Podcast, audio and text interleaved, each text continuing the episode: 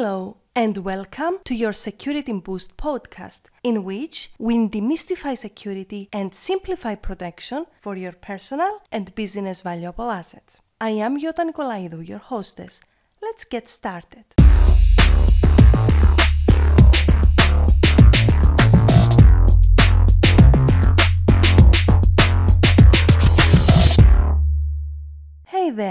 I hope you're having a fantastic day and thank you so much for tuning in. So, today we are going to talk about safety tips for shopping online. The 8 protection rules for online shopping. We are close to the festive season of Christmas, and if there is one jingle I have to ring the bell for you, is to protect yourself when shopping online. Yes, cyber criminals are not in holiday mode at all during holidays. In fact, it is one of their busiest time of the year because potential victims love offers on the holidays and what a better way to trick them than with fake offers and forgery online shops. And if you thought that you are in business and this episode is only for individuals, then you seriously need to listen to the episode Your Protection Circles. It will be linked in the description below. So, I have a series of tips for you, and that's every one of you, in order to enjoy your holiday shopping but at the same time remain safe. You know the old saying, better safe than sorry. Well, let's address that now and be worry less. Today I'm introducing to you your online purchases shopping Bible. Rule number one select the device you use for online shopping carefully. If you consider purchasing things from your work computer, whether you are an employee or a business owner, that is definitely a no no. Does any offer deserve the risk of putting your business out of service or in financial trouble? Do you actually trust the business network? Does any offer deserve the risk of putting your business out of service or in financial trouble? I didn't think so. If you thought of using a what I call commute device, in other words, a device you do not know and strangers use for your shopping online, well, get ready for identity theft or to the least an empty bank account. Do you really trust putting your card information through a device you do not know and consequently cannot rely on for security? And my absolute favorite, a contaminated device. Yes, such things do actually exist. In fact, you will never imagine how many of you out there own one and you didn't even notice. Have you ever connected with this device to a public network? Have you traveled with this device? High risk vibes here. So you better ask yourself the previous questions before selecting the device from which you are going to purchase stuff online at the very least. Rule number two select a trusted network for your online shopping. Wi Fi Snob Alert if you do not own the network and you do not protect it at least with the minimum, which is a strong password, strict policy of not sharing it with your neighbor cleaning lady and your best friend whose devices are infected from botnets, then seriously, man, you are in real trouble.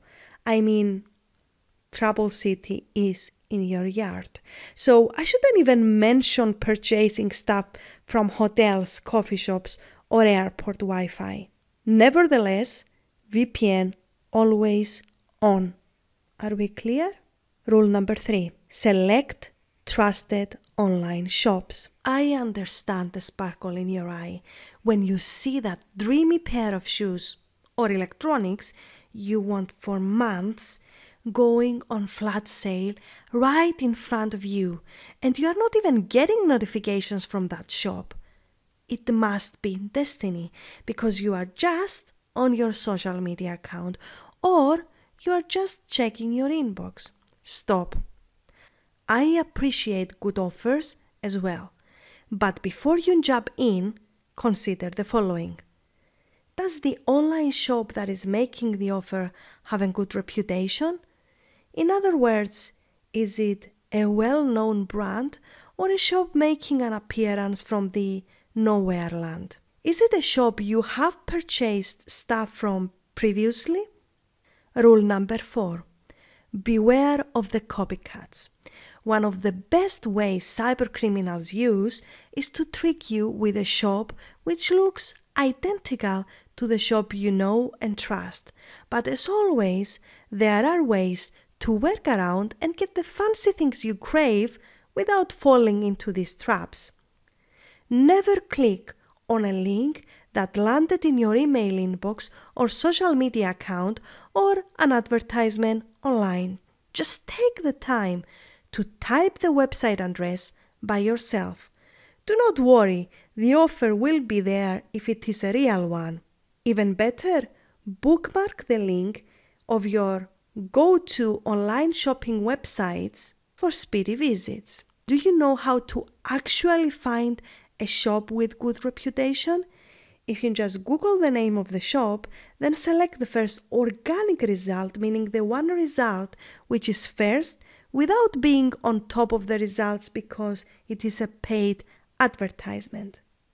Rule number five perform a user security audit. Yes, there are signs for forgery websites or even websites with poor security which can get you into real trouble. Does a website look professional or like a crazy place? Does it have the lock in front of the address bar, which means that the address starts with an HTTPS instead of an HTTP? SSL certificates are one of the main indicators of poor website protection. Does it have privacy policy, terms of use, purchasing policy, and contact details? Rule number six inspect their payment options.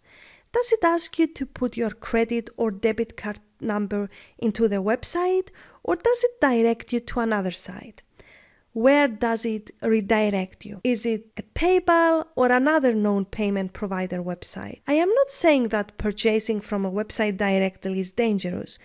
Big corporations have their own online shops and they can actually maintain them. Small shops, on the other hand, cannot do that. So it is better to protect your clients by integrating services like PayPal for payments. Rule number seven have a dedicated card only for online purchases. Never use your main account for payments online. Banks will initiate an investigation in order to return money from scam claims online, and most of the time, people will not get their money back because banks will not cover your mistakes and your dangerous behaviors. They will only pay you back if it is their fault, which is 99.99999% only when there is a mass attack and many clients of the bank are affected. And rule number 8